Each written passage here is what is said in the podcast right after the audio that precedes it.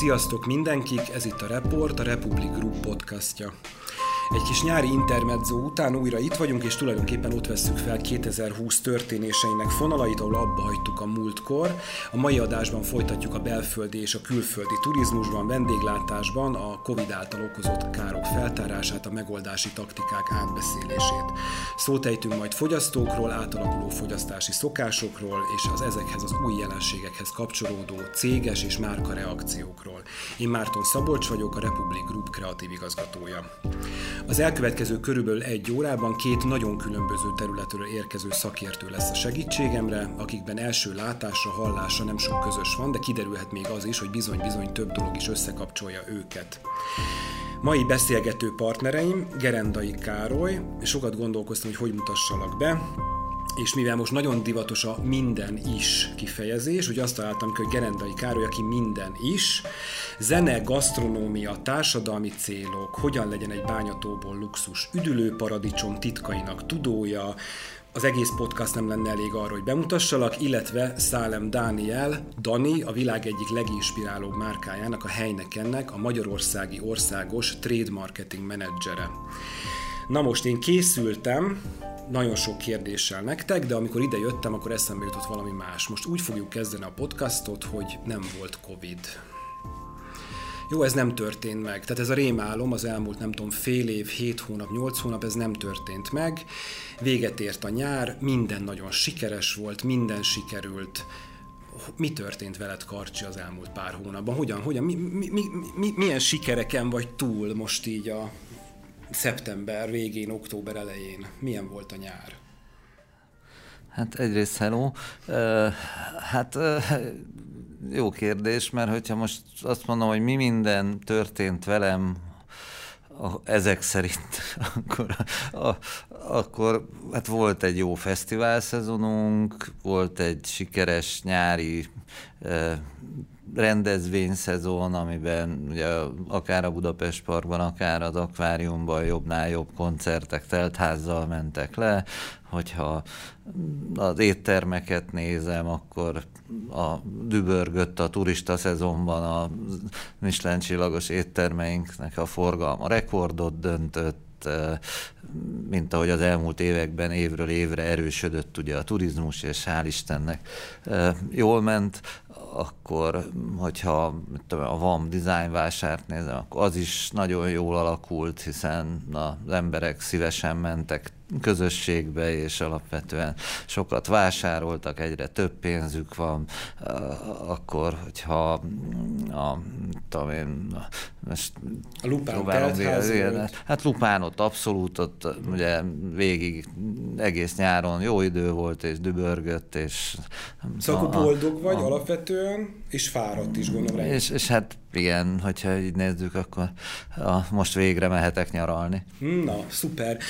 Dani, Hát hektó, hektó számra ment, Horeka nagyon ment, minden ment. Én is üdvözlök mindenkit, hát abszolút, tehát én is egy hihetetlen jó szezonról beszélnék most ebben a szituációban igazából Karcsi szavaira egy kicsit reflektálva, nagyon sok közös metszet van, tehát nálunk is ugyanez, hogy lement egy nagyon jó fesztivál szezon, ugye akár így a Soprodi által szponzorált fesztiválok, a turizmus rekordokat döntögetne itt a, a budapesti belvárosban, hektoliter millióit sikerül eladni ugye ebben az évben, tehát hogy én is azt mondom, hogy teljesen egy nagyon nyugodt és stabil érzéssel ülnék most itt ebben. A nyár nektek mindig erős, tehát a, a sörösöknek a nyár mindig erős. Mindig van egy nagyon nagy felfutási sörfogyasztásba, és még egy dolog, ami nagyon fontos, hogy volt egy ebénk a helyneken, ugye, mint főszponzora, ami ugye most uh, uh, jelen esetben tényleg egy óriási lehetőség volt így Magyarország és Budapest számára, ugye mert Budapest volt az egyik társrendezője ugye a, mostani EB-nek, és így, hogy a helyneken a, először volt főszponzor az EB-nek, így mi is óriási sikereket tudtunk elérni mind a helyszínen, mind, mind országszerte városokban, tehát egy futball láz volt, és még lehet, hogy a magyar válogatott is kijutott volna És már. még olimpia is, olimpia, olimpia is, is volt, pontosan. és akkor is kinültek az emberek a kijelzők előtt, örültek a sikereknek, itták a sört. Pontosan, tehát hogy mindenhol folyt a sör. Soha jobb, soha jobb, soha jobb fél évet, el, elmúlt fél évet. Jó. Ugye azt mondtam, hogy én befele jövet, ez eszembe jutott, most én megtekerem ezt és megfordítom, de közben tegnap is eszembe jutott valami, amikor elkezdtem nagyon sokat olvasgatni az összegyűjtött anyagok közül, és és a, az egyik interjút uh, hozott egy képet, így egyszerűen így fellebegett egy kép a szemeim elé, ez a Titanic című filmből, az az utolsó a becsapódás előtti pillanat, tehát mindenki bálban van, eszik, iszik, iszonyú jól érzi magát, úgy van pénz, úgy olyan csillog, szép, nyugodt a víz, nem tudom, stb. És egyszer csak így, így néhány órával később ez így elsüllyed úgy magával visz mindenkit. Tehát, hogy nagyjából úgy, úgy, úgy, úgy eltűnik, mintha sosem lett volna. És egyszerűen ez a kép volt előttem, és mintha valami ilyesmi történt volna. Tehát az, amit most elmondtatok, fikció, vagy nem tudom, az azt hiszem, hogy a múlt év vége felé, az előző nyáron, ősszel nem volt egy fikció, ugye? Tehát úgy nézett ki, hogy növekedés van, hogy egyre többen járnak jó étterembe, egyre többet költünk a vendéglátóhelyeken, fogyasztunk, nyomjuk, csináljuk, boldogok vagyunk, jól érezzük magunkat, és egyszer csak így el, eltűntek. Úgyhogy most jön az első igazi kérdés, és egyébként most köszönök be úgy, hogy sziasztok, és köszönöm, hogy elfogadtátok a meghívást. Mi, mielőtt el szoktunk indulni, még azt szoktam kérdezni, hogy hogy vagytok, hogy éltétek meg ezt az elmúlt, nem tudom, fél évet, első hullámot, második hullámot, véget ért a nyár, esik az eső, nincs messze még a, nincs, nincs még vége ennek az évnek, nem tudjuk, hogy mi következik, úgyhogy most az következik viszont, hogy hogy vagytok. Most Dani, te kezdesz, egyébként hogy vagy? Ö, egyébként jól vagyok, tehát így, hogy ha most így magánemberként, meg így akár így a helyneken képviseletében úgy jól vagyunk. Szerintem ami talán a legérdekesebb volt ebben az évben, vagy ebben az időszakban az, hogy vagy ahogy tudnám jellemezni, ez a tanulás. Tehát, hogy mennyi mindent tanultunk, akár mint vállalat, akár mint én, mint magánszemély, amire nem is gondoltam volna korábban, hogy ez ilyen rapid módon ö, megérkezik így az életünkbe, és a kicsit így a te analógiádra, erre a titanikos hasonlatra ráülve, azért olyan szempontból kicsit szerencsésebbek voltunk, hogy ö, tehát oké, okay, happiness volt meg minden ugye egy a 2019-es év, de azért már az előjeleit ugye már különböző ö, forrásokból azért láttuk, akár hogyha néztük a, az olasz piacnak, vagy a spanyol piacnak a, a történéseit, azért azért valamennyire készültünk így lélekbe, hogy valami lehet, hogy lesz, csak ugye itt igazából a bizonytalanság volt, amit nem tudtunk bekalkulálni. Tehát ilyen szempontból ez a bizonytalanság egy kicsit idegörlő is volt, de szerintem ahogy úgy bele, beleszoktunk ebbe a helyzetbe, nagyon sok új készséget, képességet magáé, mag, magávé vett minden ember, így jó magam is. Én most azt mondom, hogy még egy idézősen fegyverzettel így fel vagyok ö, ö, vértezve a következő akár második hullámra is. Uh-huh. Karcsi, hogy vagy úgy igazán? Hát én azt szoktam mondani, hogy egészségileg hál' Istennek jól. A, aztán nagyjából itt a pozitív dolgok körülbelül azt hiszem most véget is értek, bár hogyha még ugye a közvetlen környezetemet nézem, akkor szerencsére ott is nagyjából mindenki jól van. De hát nálunk azért ez tényleg egy eléggé fura helyzet volt, hogy nagyjából minden egyszer csak így összeomlott körülöttem. Az egyetlen dolog, ami nem annyira az egyébként a lupa, és az azért nem, mert hogy a, pont egy fordított hatás volt, tehát az, ugyan nagyon féltünk az elején, tehát márciusban, amikor jött ez az egész, és minden megállt, meg korlátozták a dolgok működését, akkor az is kérdés volt számunkra, hogy egyáltalán kinyithatunk-e majd, és lesz-e strandszezon, de aztán ez egész gyorsan mondhatom azt, ugye nagyjából két-két és fél hónap alatt már látszott, hogy annyira rendeződik a helyzet, strandok megnyithatnak, és ö, onnantól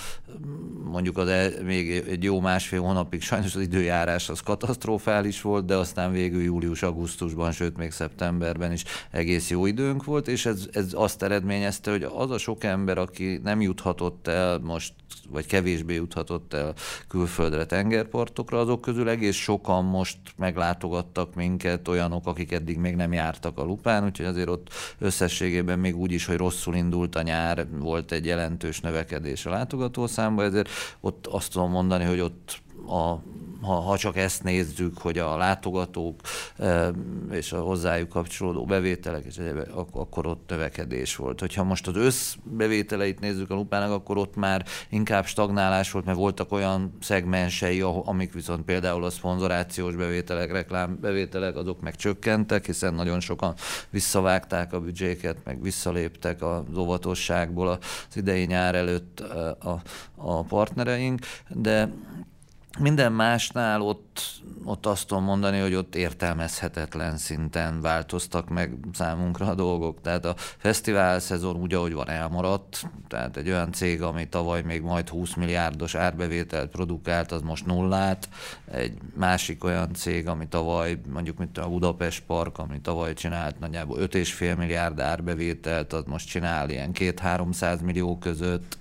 A harmadik cég, ami mondjuk mit tudom, az éttermek hát üzemeltető cég, az tavaly csinált ilyen egy milliárd körüli árbevételt, most talán 200 milliót, a, akkor a, nem tudom, szóval és most mondhatnám itt tovább a hasonló vállalkozásokat. Tehát én azt, azt tudom mondani, hogy, hogy tényleg ez, ez, ez nagyjából már, már az értelmezhetetlen vagy felfoghatatlan mértékű átalakulás vagy változás kategória az én életemben. Ezért az én elmúlt hónapjaim azok nagyjából mondjuk ilyen válságmenedzseléssel teltek, és ebből valóban lehetett tanulni, meg hát az ember egyáltalán újra kellett értelmezzen egy csomó mindent, amit eddig stabil pontnak gondoltunk az életben, mint hogy ugye az elején említettük, hogy hát az, hogy mint tudom, jönnek a turisták, vagy az, hogy mostanában a szórakoztatóipar egyre több ideje van, egyre több pénze van az embereknek, egyre inkább a, a, akár az utazás, akár a szórakozás, akár az egyéb dolgok, ezek olyanok, amik ma erősödő ágazatok most már évtizedes távlatban nézve, a, e, ezek nem törvényszerű dolgok, hanem ezek egyik pillanatra másikra tényleg ennyire meg tudnak változni és összeomlani ezek ezek a, a trendek, vagy az ezzel kapcsolatos piaci környezet. Úgyhogy ez, ez azért volt számomra baromi érdekes, mert mert mindent, amit ehhez kapcsolódóan eddig gondoltam, azt újra kellett értelmezni. És az a típusú menedzser vagy vezető, vagy nem tudom, aki én vagyok, akinek az a dolga, hogy megálmodjon valamit, és utána fölépítsen rá egy csapatot, akik majd ezt megpróbálják üzemeltetni, végrehajtani, de a stratégiai döntéseket alapvetően te hozod az, az szerintem nem csak én, hanem mert még nagyon sokan ebben az országban. Azért kerültünk nagyon komoly kihívás elé, mert ahhoz szoktunk, hogy van egy víziónk arról, hogy merre megy a világ, mit gondolunk arról, hogy hogy szeretnénk merre eljutni, és ehhez próbálunk döntéseket hozni, vállalva bizonyos kockázatokat, hogy vagy úgy lesz, vagy nem úgy lesz. Mondjuk nálunk például az időjárás kockázatok számos vállalkozásnál benne vannak, ezért ahhoz szó, hozzá voltam szokva, hogy bizonyos külső kockázatokat futni kell.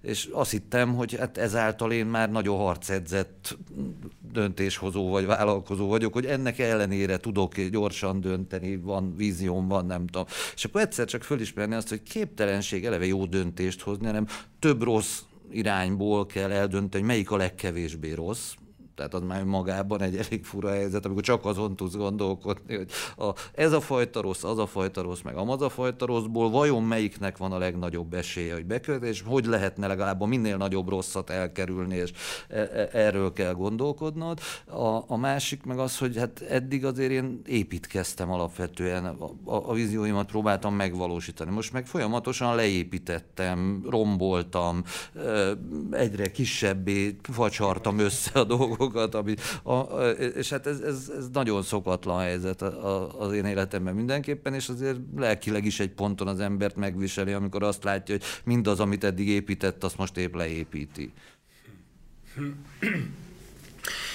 De megint lehet, hogy költői a kérdés, hogy ez a jövőre nézve egyébként változtat a te karaktereden, vagy Hát valószínűleg óvatosabbá tesz a jövőre nézve, tehát nekem abból a szempontból nagyon nagy szerencsém volt, hogy ugye azért pár éve volt a, a Sziget cég többségi tulajdonának az értékesítése a részünkről, és ehhez kapcsolódóan akkor egy elég jelentős összeghez jutottam, aminek a nagy részét ugyan befektettem, de voltak még tartalékaim, amit úgy képzeltem, hogy ez azért van, hogy majd legyen a gyerekeim mit örököljenek, vagy hogy legyen, nem tudom, és de akkor, amikor jött ez a helyzet, akkor legalább legalább volt hova nyúlnom, és hosszú időn keresztül, hát gyakorlatilag most már fél éve tart ugye ez az állapot, és, és, és még mindig tudom valamilyen szinten életben tartani a vállalkozásokat úgy is, hogy a, az önmagában a teljesítményük erre most életképtelenné tenni őket.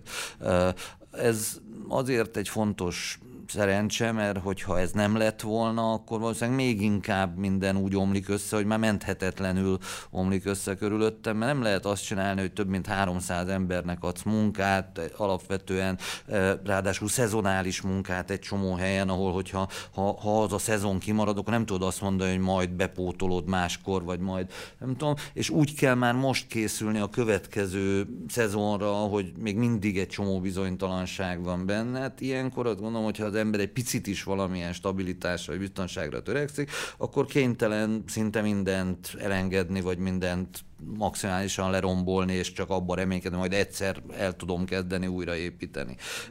Ezzel szemben nálunk eddig legalább pont a tartalékok miatt volt lehetőség valamilyen életjeleket adni, vagy valamilyen szinten még így a, a, a felszínen maradni, de ez azt gondolom, hogy tényleg egy teljesen más szerencsének köszönhető, mert hogy nem gondoltam, hogy majd arra fogom költeni a szigetvétel árat, hogy lesz miből finanszírozni ebbe a helyzetbe helyzetbe a vállalkozásaimat, de, de hogyha ez nem lett volna, akkor, akkor valószínűleg még nagyobb. Mm.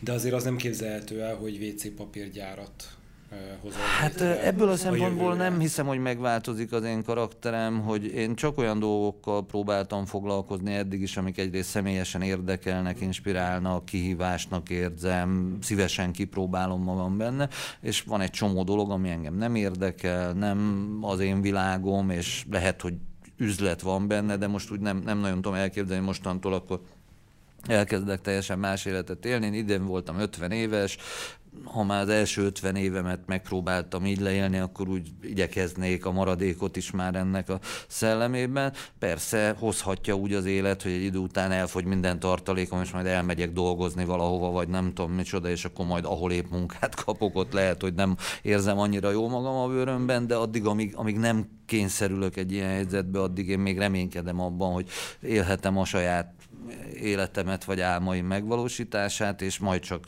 nem sokára újra jobb lesz a helyzet. Valószínűleg nem egyik pillanat, tehát nem, nem ugyanúgy fog visszaváltozni, ahogy ide változott a helyzet, tehát nem az történik, hogy március 16-a van, és mostantól minden máshogy van, és akkor majd jövő március 16-ától megint minden máshogy lesz, hanem, a, hanem hát ez, ez egy hosszabb folyamat lesz, de ebben a folyamatban az, hogy egyáltalán ki mennyire tudott addig legalább kitartani, ki mennyire tudta a kulcsembereit megtartani, ki mennyire, azt szerintem sokat fog számítani majd a visszaépülésnél, úgyhogy én ebben bizakodva még nem adtam föl azt, hogy megyek tovább azon az úton, amerre annó elindultam.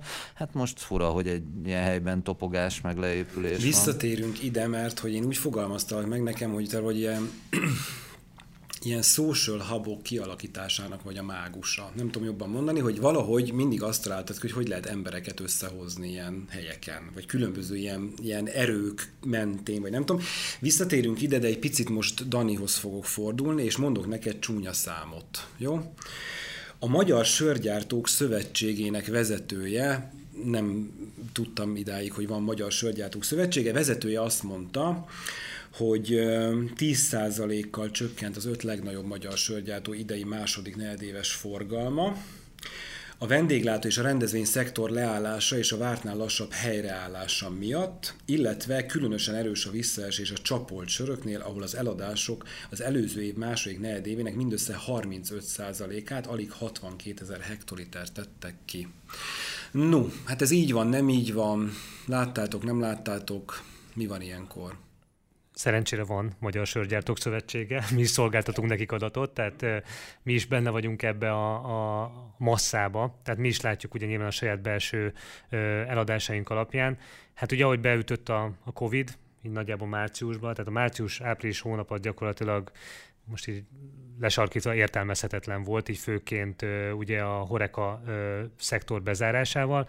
Minden egyes nagy sörgyártó, így mi is igazából a kiskereskedelemből próbáltuk pótolni ezt a kieső mennyiséget szerencsére elég nagy sikerrel, tehát olyan szempontból minimalizálni tudtuk, tehát ami ez a 10% így az öt nagy sörgyártóra, ez nagyjából nálunk is ez elmondható, tehát nagyjából ilyen arányban tudtuk minimalizálni mi is a, a, a veszteséget de hát nyilván azért azt látni kell, hogy azóta is azért ez a Horeka szegmens kapott egy olyan mélyütést, főként így, hogy azért jó pár olyan üzlet van, akit mi is látogatunk, és nincs olyan szerencsés helyzetben, hogy ugye ilyen nagy likvid tömeg, likviditási tömeg fölött gazdálkodik. Így mi is azt látjuk, hogy azért százas nagyságrendben már, mérhető már a saját látogatott univerzumunkba is a, a Horeka egységeknek a bezárása, és akkor még nem is említettem ugye azokat a hatásokat, amikről, amikről már beszélgettünk, vagy érintettük, ugye kifejezetten ez a Budapest régió, ez kifejezetten nem tud azóta se ö, kilábalni, illetve részben tud csak, nyilván ugye amíg nem volt ez a mostani ö, korlátozás itt a, a szórakozó helyek nyitva tartásában, azért láttunk egy fellendülést, de ugye most megint van egy, egy torpanás, ugye a turisták továbbra se jönnek sajnos ö, olyan ö, számban, mint ami, ami mondjuk az elmúlt évben volt, úgyhogy ö, nyilván nekünk is ez volt a, a fő célunk, hogy ami ott kiesik, az részben legalább volumenbe próbáljuk valamennyire pótolni a kiskereskedelembe, hogy oda tudtak menni csak az emberek bevásárolni, és nyilván mi is az erőforrásainkat igyekeztük arra koncentrálni, de ettől függetlenül, ahogy kinyitott ez a Horeka szegmens, mi rögtön abban gondolkoztunk, hogy olyan tudjuk egy kicsit ezt a likviditást adott esetben segít, vagy likviditás pörgetést segíteni így a, a Horeka tulajdonosok számára, tehát olyan promóciókat igyekeztünk nekik már kulcsra kész módon odaadni, amivel ők már be tudták csalogatni az embereket, olcsóban tudták adott esetben adni a sört, és ezzel ugye nyilván ők is ö, ö, gyorsabban pénzhez jutottak, mint hogyha megint ugyanarról a szintről kezdtük volna a sörértékesítést, mint ahogy ö, bezártuk. Úgyhogy abszolút valós ez a szám. Jó, tehát akkor azt látjuk, hogy, hogy talán ugyanazt a szót használtátok, amik hogy egyszerűen így értelmezhetetlen. Azt ez volt a szó, mind a ketten ugye ezt használtátok. Mindenki igyekezett reagálni, és most mondok egy olyan, mond. Bocsánat, csak azt akartam mondani, hogy, hogy tehát eddig legalábbis értelmezhetetlen volt. Most meg kellett tanulnunk Ez. értelmezni, csak eddig a, a, abban a világban, amiben éltünk, gondolkodtunk, abban a koordinátorrendszerben, ami eddig számunkra nagyjából a, a, a körülmények vagy a külső dolgok jelentettek, abban ez értelmezhetetlen volt. Most arra az derült ki, hogy hát bizony ilyen helyzetek is lehetnek az életben, és így kell folytatni ennek a tudatában a következő tervezéseket, hogy akár újra lehet ilyen. Hát nem véletlenül szokták ezt mondani, ez az új norma. Tehát, hogy ez már egy ilyen, gyakorlatilag egy ilyen kulcs szó lett szerintem az utóbbi időszakban, hogy ez az új normához ki tud a legjobban alkalmazkodni. Sok olyan vendégem volt az elmúlt hónapokban, akik elég könnyedén azt tudták mondani, hogy így átálltak a működések így, úgy, amúgy de amikor rajtatok gondolkoztam, akkor az jutott eszembe, hogy azért ez nektek nem, azért ez nem egészen ilyen egyszerű, azért ez az átállás. Tudom, mert ugye elmesélték nekem, hogy ó, online tartjuk a kapcsolatot, meg kiszállítunk, meg más modell, meg nem tudom, de közben azon gondolkoztam, hogy, hogy egy fesztivál, tudod, egy Michelin csillagos étterem, egy szórakozó hely, egy kulturális, nem tudom, találkozás, vagy valami, tudod, hogy hát, hát értem, hogy csináld meg online, de hát ez nyilván ez nem ez, nem ez a történet. Úgyhogy mielőtt erre rátérnék, csak azért, hogy reflektáljak az előbb, a, hogy mi történt, meg, meg, meg hogy értelmezhetetlen volt ez a helyzet, van még egy számom, ezt a Nemzeti Adó és Vámhivatal államtitkárának a szám, aki azt mondta, hogy a vendéglátásban a foglalkoztatottság az első hónapokban 25,7%-os csökkenést mutatott, tehát nagyjából minden negyedik munkavállaló elvesztette a munkáját. Én egy olyan számot találtam nálatok, nem tudom, ez igaz-e, hogy 80-ból 33 maradt. Ez így van, nem így van. Sajnos igaz, ez azért több lépcsőben történt, de hozzáteszem, hogy vendéglátás és vendéglátás között is nagyon, tehát ez nem úgy van, hogy ez ugyanaz a kategória, egy kis kocsma, egy nem tudom, egy giroszos büfé, egy Michelin csillagos étterem, egy nem tudom, egy fesztivál vendéglátás, ez, ez mind vendéglátás, de ezek nagyon különböző kategóriák, és ebből fakadóan egyébként részben lokációs alapon is nagyon nagy különbségek voltak, hiszen például a balatoni vendéglátás sokkal kisebb problémát érzett meg ebből a, a szezonban, mint mondjuk a budapesti vendéglátás. Vagy tehát a, az a szegmens a vendéglátásnak, amiben mi vagyunk, az ugye két-három szegmens, az egyik az a Michelin csillagos éttermely, a másik a rendezvényeknek a vendéglátás szegmense, ugye, és van még egy picit már közön például a Digó pizzához, ami meg ugye egy harmadik típusú vendéglátás.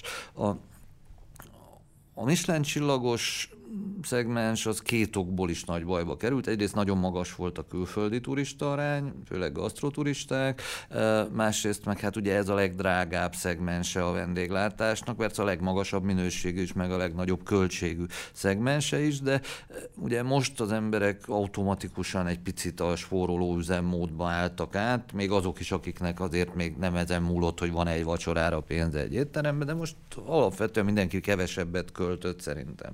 A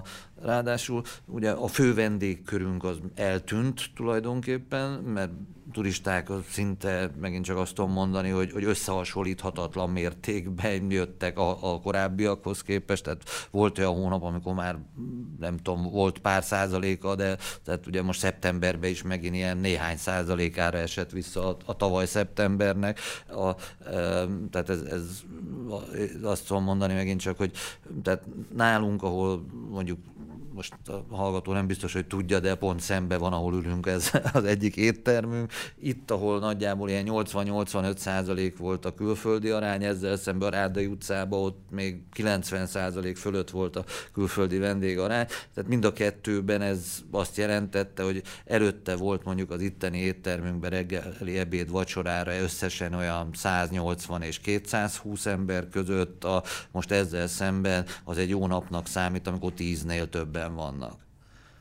Tehát ez szerintem jól mutatja körülbelül az arányokat, vagy a, a, a, a másik éttermet be is zártuk tehát az, az, nem tudtuk újra nyitni, mert egyszer azt mondtuk, hogy ott, ahol 95% volt eddig a külföldi, most ott, ott mire nyissunk ki.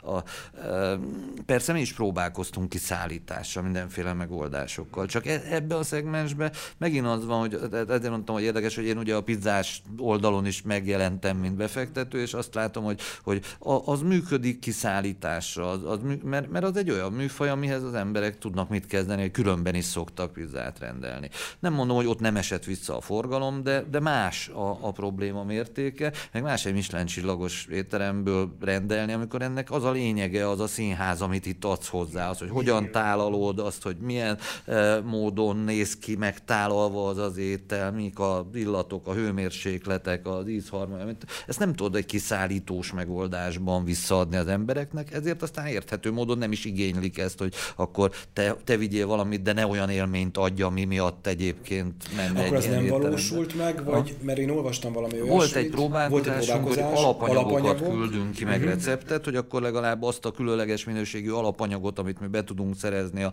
normál utcavásárlója, vagy utca embere pedig, amikor bemegy egy boltba, nem feltétlenül jut hozzá, akkor azokat mi összerakosgattuk olyan szintig előkészítve, amihez egy professzionális konyha kell, és a, a, otthon a normál konyhádban már befejezhetted ezeket a, a mellékelt receptekkel, kell, de az derült ki, hogy volt rá valamekkora érdeklődés, de mondjuk úgy, hogy ez, ez pont azon a szinten, hogy volt érdeklődés, hogy, hogy úgy a, az igazán kíváncsiak vagy a törzsvendégek lehet, hogy rendeltek, de megint számokba azt tudom mondani, hogy amikor a, a legtöbb rendelésünk volt egy nap, akkor volt 11 rendelésünk, de átlagosan mondjuk ilyen két-három rendelés volt belőle egy nap, tehát ez pont az a méret megint, ami többe került működtetni, mint, mint önmagában, amit be lehetett ebből uh, szedni, a, és uh, Hát azt, azt látom, hogy, hogy, hogy tényleg ez a műfai sajátosságából fakad, mert azért egyáltalán nem az van, hogy a vendéglátás minden szeletében ugyanilyen mértékű probléma, de ebben a szeletben, ebben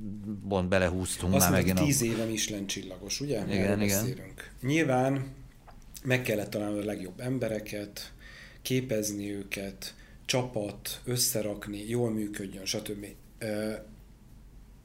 Hozzá kellett nyúlni? Vagy, vagy mi van ilyenkor? Hogy hát, ez neked, el... Ugye neked nem csak az volt befektetés, hogy most az épület, vagy a megegyezni a beszállítóval, hogy a homár honnan érkezik és drága, hanem az emberekbe is fektetsz be. Ugye ilyenkor mi a?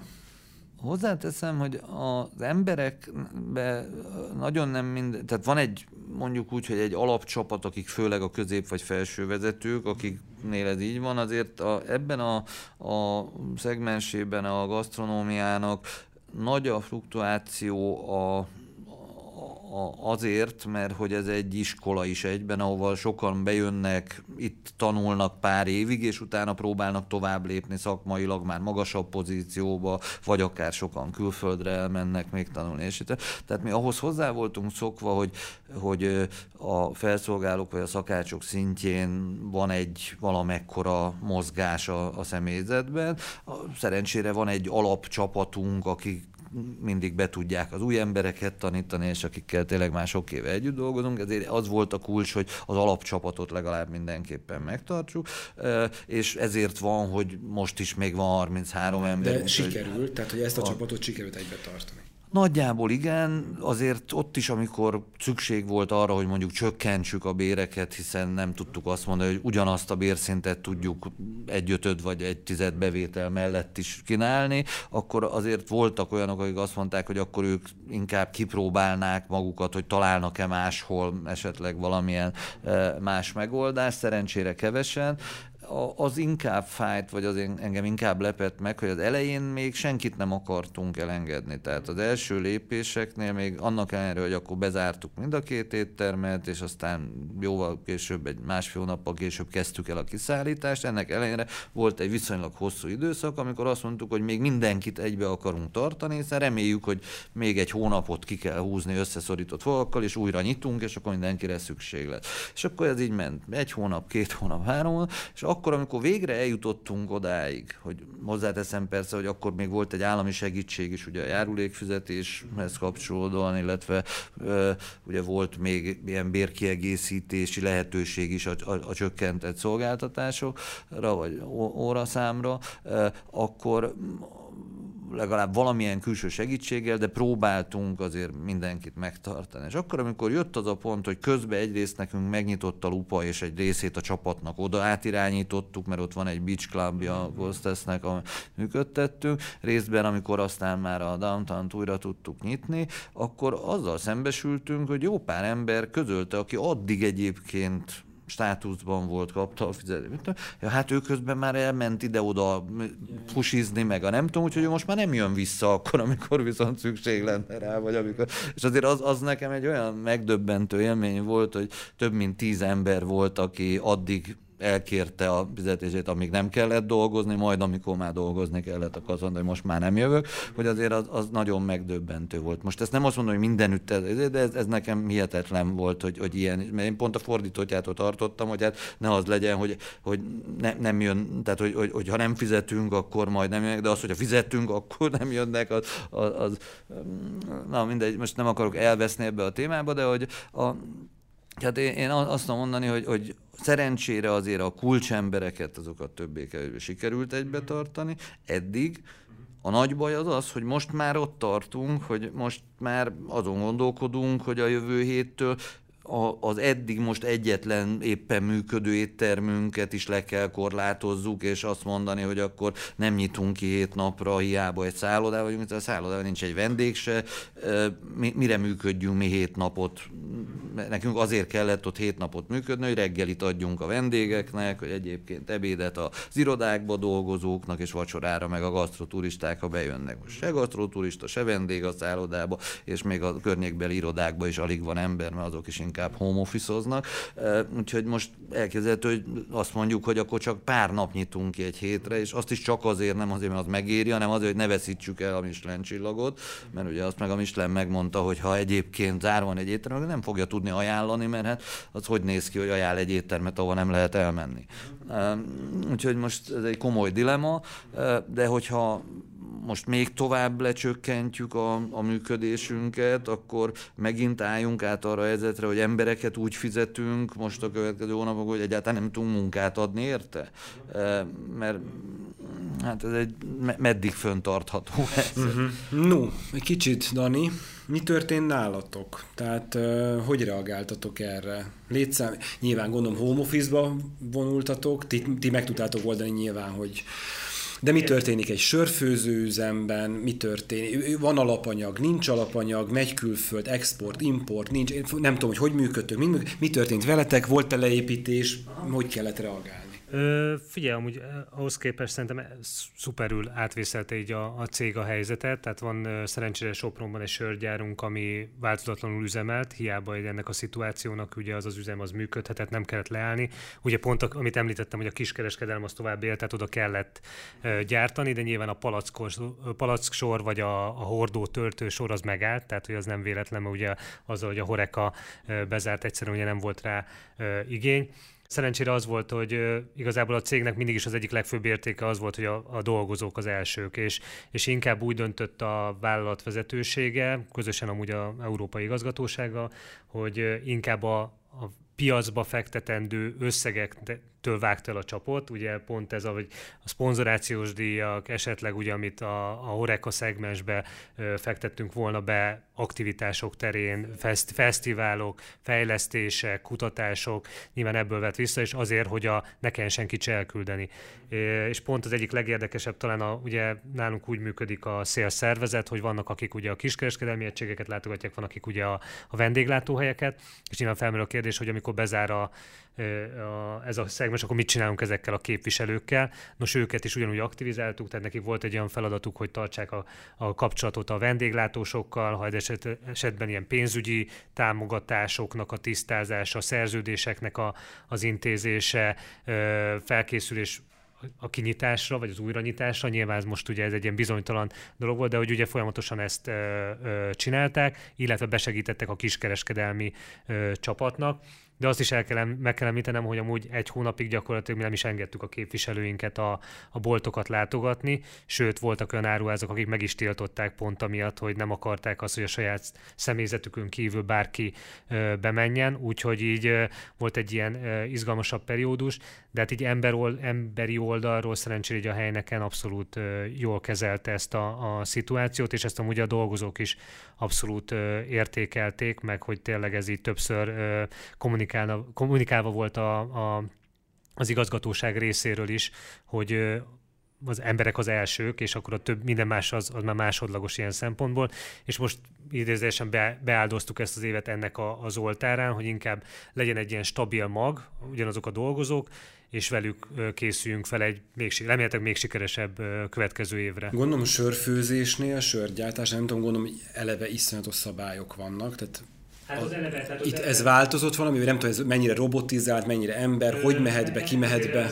Azért nagy része a folyamatoknak ö, emberi, még mai napig, de hogy ö, olyan szintű higiéniai ö, igények vannak, ugye elvárások ahhoz, hogy megkapjuk a különböző minősítéseket, hogy az már a covidos időszak előtt is olyan szintű, olyan magasságban volt, hogy ez igazából nem okozott egy ilyen nagy ö, változást. Itt igazából ilyen apróságokra kell gondolni, hogy egy kicsit megnövelni a területet mondjuk két munkaállomás között, vagy az embereknek elmondani, hogy amíg te ott vagy, addig nem mész át a, nem tudom, a kollégád mellé a hordó töltősorra, vagy a, vagy a palackozó sorra. Ilyen apró, apró szabályozások voltak, de szerencsére elég profi ilyen szempontból a Soproni Sörgyel, meg minden évben audit van ilyen szempontból a gyáron, úgyhogy ez, ez abszolút nem okozott semmit. És még volt egy kérdés, az alapanyagokra, ugye Nyilván vannak ö, olyan alapanyagok, amit külföldről hozunk be, de ez nem okozott semmi gondot, mert ugye azért ez a transportkereskedelem még ebben az időszakban is ö, engedélyezett volt, tehát így a, a sörgyártást igazából nem érintette ilyen szempontból. Egy-két termékünk, amit mondjuk importálunk, és mondjuk olyan piacról jön, ami, ami, ami ugye érintett volt jobban, mint mi az első hullámban, ott például azokat mondjuk ö, időszakosan készlethiányra futottunk, de mondom, ezek igazából kisebb márkák voltak. Az előbb ugye azt mondtam, te az emberek embere vagy, vagy nem tudom, az emberek összehozásának az embere.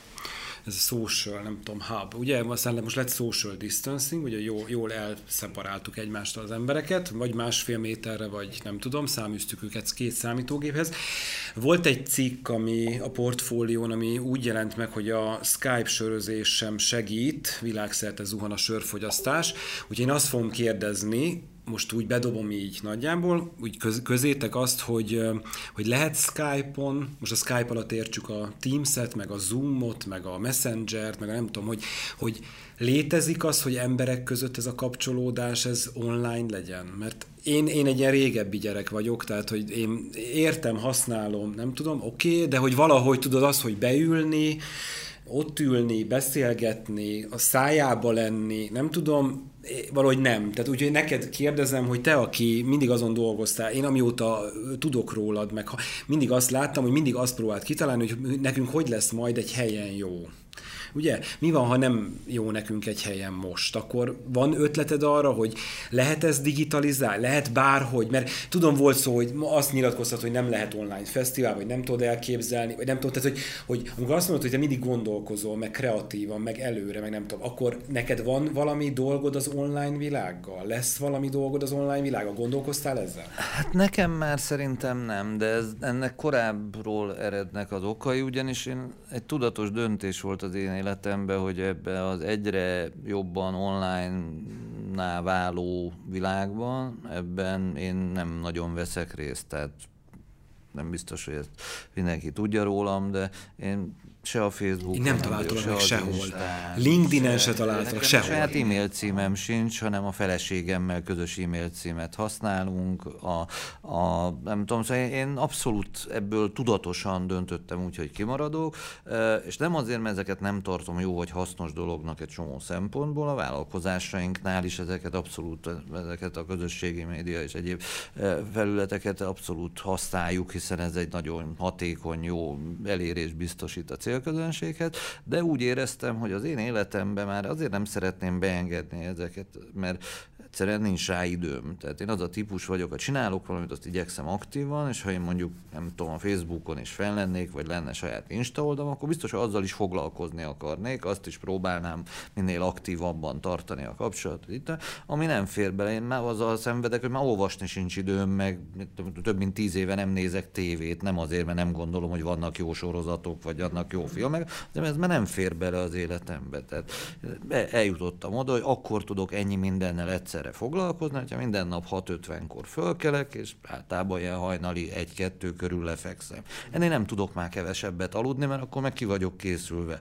Tehát, hogyha még e, ebből még valami mennyi időt arra is kéne áldozni, hogy még Facebookozzak is, meg Instázzak is, meg nem tudom, mit csináljak is, akkor az, azt nem tudnám már hova beilleszteni az életembe. Na de onnantól, hogy ezt eldöntöttem, hogy ebből én kimaradok, onnantól azt is el kellett döntenem, hogy akkor ebben a világban nekem nem lesznek vízióim, nem lesz lesznek nem tudom milyen meglátásaim, amit majd tudok hasznosítani a, az ezen világ teremtette kihívásokat, én nem tudom megválaszolni kellően. Ez kellenek körém olyan kollégák, akik értik ezt a világot, és tudnak segíteni a vállalkozásokban. Itt is napra késznek lenni, de ebben nekem olyan típusú ötletem, vízióm nem tud lenni, mert ahhoz sokkal mélyebben kéne ismerni ezt a világot, meg benne élni, hogy annak legyen valami relevanciája ebben a világban. Úgyhogy ez, ez sajnos egy olyan dolog, amiben én tudtam, hogy ebben lemar. Azt nem gondoltam, hogy ennyire hamar bekövetkezhet egy olyan helyzet, hogyha nem, nincs meg ebben a világban a kellő rálátásom, elképzelésem, akkor azzal ilyen szintű versenyhátrányba kerülhetek.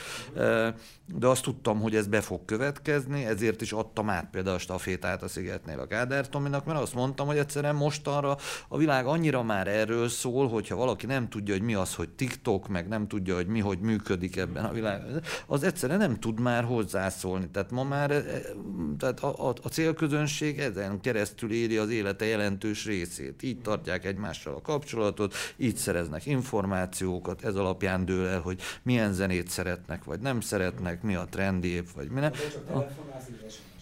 Abszolút. Tehát, a, és így, így is tudom, amennyire akarom tartani a világgal a kapcsolatot, de ezzel azt gondolom, hogy, hogy nekem a, Hát azt még próbálok, igen, de ott is azért egyre nagyobb bajban vagyok, mert ugye az ember egy darabig próbálta azt gondolni, hogy van egy olyan médium, ami, amin keresztül próbál, és akkor kiválaszt, hogy melyik lehet az, ami a leghitelesebb, vagy neki, mert az elején még hozzászoktam, hogy jó, elolvasom ezt is, meg azt is, akkor kettő közötti igazságot megpróbálom valahogy szintetizálni, vagy a, nem tudom, de, de a, a, amikor egyre kevesebb időd van erre, akkor egyre bonyolultabb, hogy, hogy párhuzamosan t- ugyanazt a hírt több oldalról is olvasd el, hogy vajon mi lehet a körülbelül az igazság, a, és, és akkor most már ugye azt látom, hogy, hogy amiket úgy az ember azt gondolta, hogy jó, akkor ezek ilyen valamennyire támpontok, vagy ilyen kapaszkodók lehetnek, hogy ott úgy egész hitelesen, vagy egész, na, akkor azok is szétesnek, elvesznek, vagy eltűnnek, vagy felmondanak, vagy nem tudom. Tehát nem, nem egyszerű, mert ezzel is időt kell erre fordítani, hogy, hogy próbálj valahol képbe lenni. Ez, ezt azért nem tudod megúszni, mert ez annyira a mindennapok része, hogyha a hírekről se tudsz, meg ezekről a, a, a mindennapos történet, mert az, attól jól el vagyok, hogy nem tudom, hogy mi van a celebekkel, meg a bulvár médiában, mert arról nem kell szerencsére a hétköznapok szintjén beszélgetnem, de akkor meg nem tudnék már lassan miről beszélgetni, tehát nem lehetek annyira szakban barbár, hogy csak a velem kapcsolatos történésekről beszélek mindenkivel, azért az a jó, hogyha az ember társasági lényként tud a közügyekről, a, nem tudom, a, most éppen mindegy, hogy az amerikai választásokról, vagy a Covid-dal kapcsolatos legújabb hírekről, de ha nem olvasod hozzá híreket, akkor képtelen vagy már egy idő után kommunikálni is az emberekkel. Hát igyekszem az lenni, de nem azon a módon, ahogy sokan gondolják, hogy én egy ilyen nagy bulis, nem tudom, valaki vagyok, aki egyfolytában mm, jár fesztiválról fesztiválra, meg buliból buliba, mert hogy ha már ilyenekkel foglalkozom. Nem, én mindig is szórakoztatni szerettem az embereket, és nem én voltam az, aki szórakozni szerettem ott, ugyanis ezt sokan összekeverik, hogy tehát egy rendezvényen a szervező az nem azért van ott, hogy jót bulizhasson, azért van ott, hogy a többiek jól bulizhassanak, és én pont azért, mert sose voltam egy ilyen pörgős gyerek fiatal koromban se, ezért én, én a másik oldalát szerettem, hogy, hogy én megszervezem a többieknek a bulit. Lehet Skype-on sörözni, Dani? Megpróbáltuk mi is, így csapatszinten, de majd a saját csapatommal, de hát érdekes élmény volt, tök őszintén csak így rácsatlakozom, amit Károly mondott, én is szkeptikus vagyok, pedig, pedig van Facebookon, meg Instám is, úgyhogy akár még hihetnék is ebben. Én, én úgy gondolom, hogy tehát ez az élmény, tehát amit mondjuk egy fesztivál ad, vagy, vagy egy közös baráti sörözés, ezt nem lehet online-ba át, átkonvertálni. Tehát és pont ez lesz nekünk szerintem így vállalati oldalról, vagy a helyneken, vagy márka szempontjából is az, hogy azokat az élményeket, amik fesztiválokon, vagy bulikon ö, átél a közönség, és ott ugye próbálunk a márkáinkkal ö, kommunikálni, az hogyan tudod átkonvertálni más platformra. És ugye nekem pont ez, hogy az online-nal, ö, tegnap is volt egy tök jó beszélgetés ezzel kapcsolatban pár kollégámmal, nem, nem, tehát nem látjuk, hogy az online lenne a, a megoldás erre. Tehát ugye most pont azokat nézzük, a, azokat a lehetőségeket, meg változásokat adott esetben, ami már most is történt, hogy mi azt láttuk, hogy nagyon sok esetben az elmaradt fesztiválokat átvették ezek a közös grillpartik, otthon sörözünk, megveszünk egy tálcával, lemegyünk a Balatonra, stb. stb. És ugye ezzel próbálták pótolni ezt a, ezt a kiadó, vagy ki, kieső ö, ö, ö, élményt, vagy, vagy lehetőséget. De én nem, nem hiszek abba, hogy itt a, ez az online sörözésnek egy ilyen hosszú távú jövő legyen, mert tényleg a, ugye a sörök, sörösségek, meg sörök mindig azt kommunikálták, hogy közösen, úgy, hogy kb. egymás mellett összeülve csak úgy lehet ö, ö, élményekkel gazdagodni, sztorizgatni, ö, ö, dolgokat átélni. Ököriszik magába, nem? Hát tehát, hogy igen, van ez a klasszikus nem vélet, mondás. De hát végig ez van, igen, tehát igen, hogy, hogy igen. mi is próbáltuk, tehát hogy tudod így Teams-en bejelentkeztünk, mindenkinél van valami, tudod, és akkor kocincsunk. Igen, meg akkor jött egy feles kör, hogy hát ha Hát értem, nem, nem, nem az, az azért. Jó. Um, lassan majd zárunk, egy kicsit elmegyünk abba, hogy hogyan tovább, meg, meg jövő, meg nem tudom. Elképzelhetőnek tartod, hogy ez betesz ennek a... Elindult itt valami az elmúlt években. Ti vagytok ennek a, a ti indítottátok el, ezt mondhatom. Gasztrokultúra. Itt, itt beszélhetünk a Gourmet Fesztiválról is, de beszélhetünk a Michelin csillagról, meg nem tudom. Tehát ez így megrecsenti, és ez most így visszafordul, mert az előbb azt mondtad, hogy, hogy a Michelin így, meg a Michelin úgy, meg az inspektor majd akkor ajánlja, meg nem ajánlja, meg nem tudom. Tehát ez, ez egyszer megrecsenti az egészet, vagy itt Magyarországon recsen meg. Mit látsz? Tehát, hogy, hogy, hogy mert nem tudom, hogy ebben van-e megtorpanás. Tehát nekem az a kérdésem, én már most is gondolkoztam azon, hogy a 2020-as kijöttek a Michelenek, hogy ki kapta meg, hogy kapta. Ugye abban még talán ez nem jelent meg, vagy nem tudom, de hogy mondjuk mi lesz jövő ilyen, akkor, amikor jön, hogy mi le, mit lesz szerinted? Hát azt tudom mondani, hogy a világban is szerintem a, ennek a csúcsgasztronómia szekt szektornak vagy szegmensnek, ami a fine dining, vagy nem tudom mi a gyűjtőneve, ennek szerintem komoly problémát okoz, és pár évvel visszaveti a elmúlt évtizedek nagyon látványos fejlődését, hiszen ez egy világtrend volt, hogy egyre több ember érdeklődik a gasztronómia iránt, annak persze különböző szintjei iránt, tehát az otthon főzicskézéstől a étterembe járásig egyre több minden egyre népszerűbb volt, és mivel ez a jéghegy csúcsa ebből a szempontból az, az amit a csúcsgasztronómiai szegmens eh, képvisel, ezért eh, ez egy folyamat volt, ahogyan az emberek, akik elkezdtek érdeklődni, érdeklődni, azok úgy közelítettek ebbe az irányba, hogy egyre többen közülük már eljönnek és kipróbálják ezeket az éttermeket. Na most ez szerintem ez a folyamat most világszerte lelassult, és most sokkal inkább az emberek azok a gasztronómiában az otthonfőzicskézés irányba fordultak, amiben komoly növekedés volt szerintem ebben a szegmensben, a, vagy aki étterembe járt, abból is ugye hát részben ez ilyen életkori sajátosság is, azért inkább hozzánk ez a 45-50 pluszos korosztály járt, most akik inkább mertek étterembe menni, azok inkább a fiatalok, akik azért még mindig inkább a gyors étterem, meg a bistró konyha, meg az egyéb dolgok, a, a, amik iránt érdeklődtek, tehát mondom, itt itt van egy ilyen probléma, és ez valószínűleg azt is fogja eredményezni, hogy eleve néhány szereplő kiesik, mert nem éri meg neki, és nem tudja finanszírozni, a, a legjobbak közül is. A másik részről meg hát egy, egy nehezebb vagy lassabb visszatérés lesz, a, a, a, ha el is indulnak újra az emberek majd étterembe, akkor nem ez a szegmens fog először visszaerősödni, hanem ez inkább hátrább lesz a sorban. Ezért azt tudom mondani, hogy, hogy volt egy jó irány, egy nagyon látványos fejlődési folyamat, és ez most lelassul, megtorpan, de majd azért megy tovább.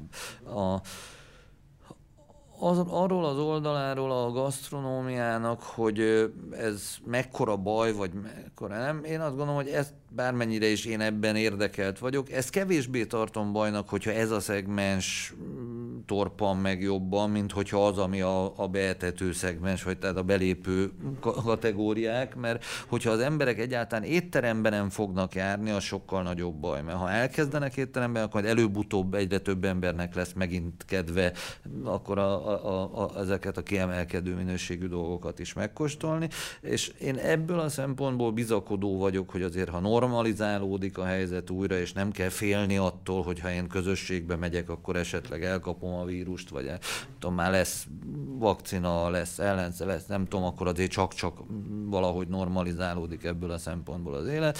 Majd reméljük, hogy nem olyan sokan veszítik el a munkájukat, hogy általánosságban tömegek ne tudjanak majd emiatt étterembe járni, hogy nem tudják megengedni maguknak.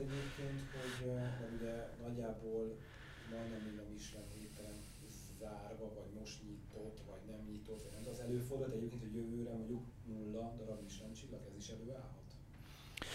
Hát az, hogy nulla, az, az azért nem, mert ugye tehát most az, az történt, hogy ugye volt most hat Michelin csillagos étterem Budapesten, ebből most törvényszerűen azáltal, hogy többen is zárva vannak, ők valószínűleg mi is az egyik éttermünkre valószínűleg bele kell törődjünk, hogy ott elveszítjük a csillagot. De pont ezért többen kinyitottak, a stand is, a borkonyha is, mi is, hogy ne, ne mondjunk le erről a lehetőségről, és mivel az a, a színvonal, amit most nyújtunk, az azt gondolom, hogy ugyanaz, mint amit a, a, a válság vagy a, a vírus előtt nyújtottunk, ezért ezeknek szerintem megmarad a, a csillaga, csak az a kérdés, hogy lesznek-e újak, mert azért most ebben az időszakban nem tudom, hogy egyáltalán tesztelte, meg milyen, hova jutott el, hova nem a Michelin, hiszen ez ugye anonim módon e, történik a, a tesztelés, és közben volt már pár olyan budapesti étterem, aki már színvonalában szerintem megérdemelte volna azt, hogy ők is akár csillagot érdemeljenek ki, hogy ők most lesz -e esélyük, hogy jövőre már valóban megkapják ezt az elismerést, vagy még évekig kell tartsanak, miközben ez, ez ebbe a műfajban is lennek. Azért van nagyon nagy jelentősége, mert addig, amíg nem kapod meg ezt az elismerést, addig sokkal kevésbé találnak rád a gasztroturisták, és ezt a műfajt alapvetően a gasztroturisták tartják el. Tehát ők meg ebből tájékozódnak.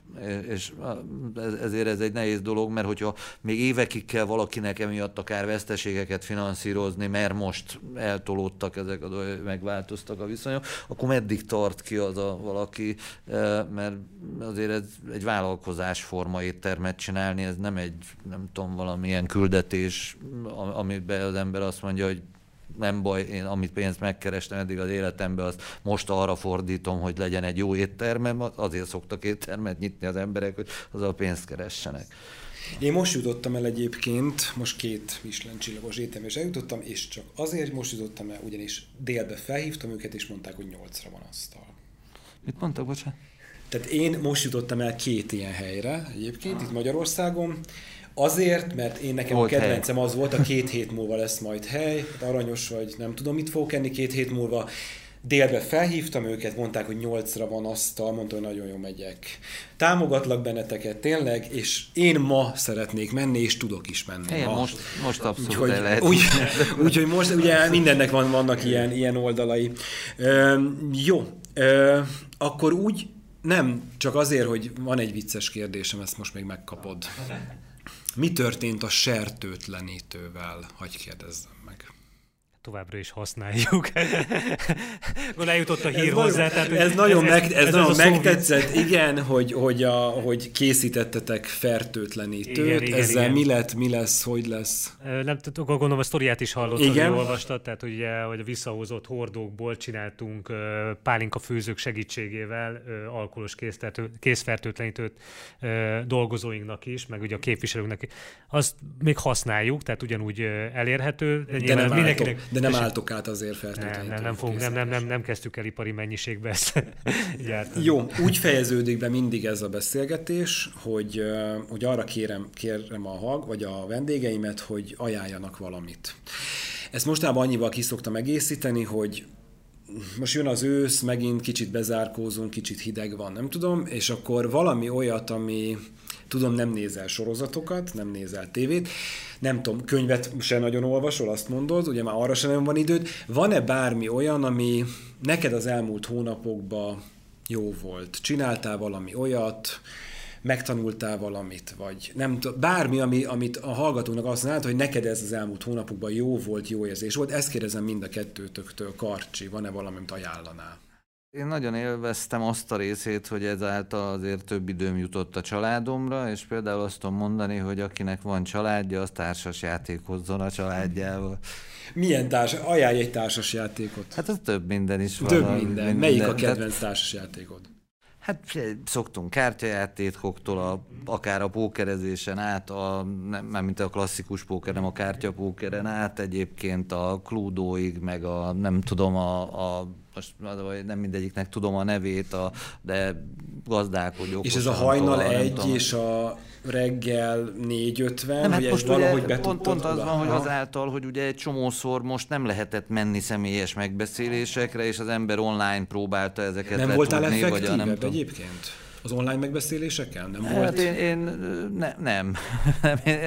hát olyan szempontból persze effektívebb az ember, hogy, hogy kevésbé áll neki sztorizgatni, vagy kevésbé social életet él, vagy hogy mondjam, a, a, az online felületen, mint különben, amikor mondjuk egy, nem tudom, egy kávézóba, vagy egy irodába üldögél.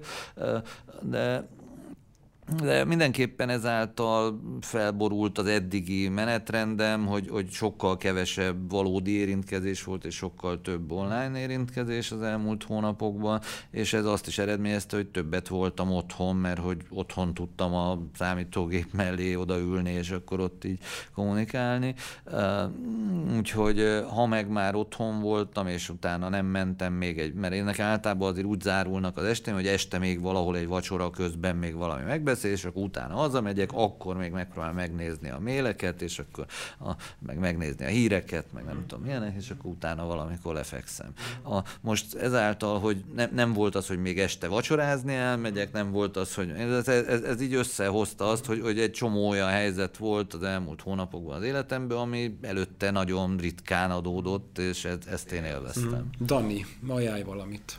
Hát nekem is így egy kicsit a koronavírus kapcsán alakult ki egy függősége, méghozzá a Netflix, tehát én nem voltam egy a hardcore felhasználója, és pont ehhez kapcsolódóan van egy ilyen aktuális élmény, ami így azt mondanám, hogy érdemes megnézni, eléggé nagy sportfanatikus van, és most van egy ilyen végülis minisorozat, a The Playbook, ahol ugye elismert edzők mondják el azt, hogy ők, mint vezetőknek milyen aranyszabályaik vannak, és ez elég ilyen inspiratív is, mint vezetőre is, hogy tényleg milyen kis apró trükkök vannak, amiket át lehet ültetni adott esetben a sportvilágából így a, a mind mindennapi életbe is, úgyhogy most ez, a, ez ami most így hirtelen eszembe jutott, és szerintem egy izgalmas sorozat. Köszönöm szépen a beszélgetést Gerendai Károlynak, a Mindennek is, és Szálem Dánielnek, a Helyneken Magyarország országos trade marketing, trade manager. marketing menedzserének.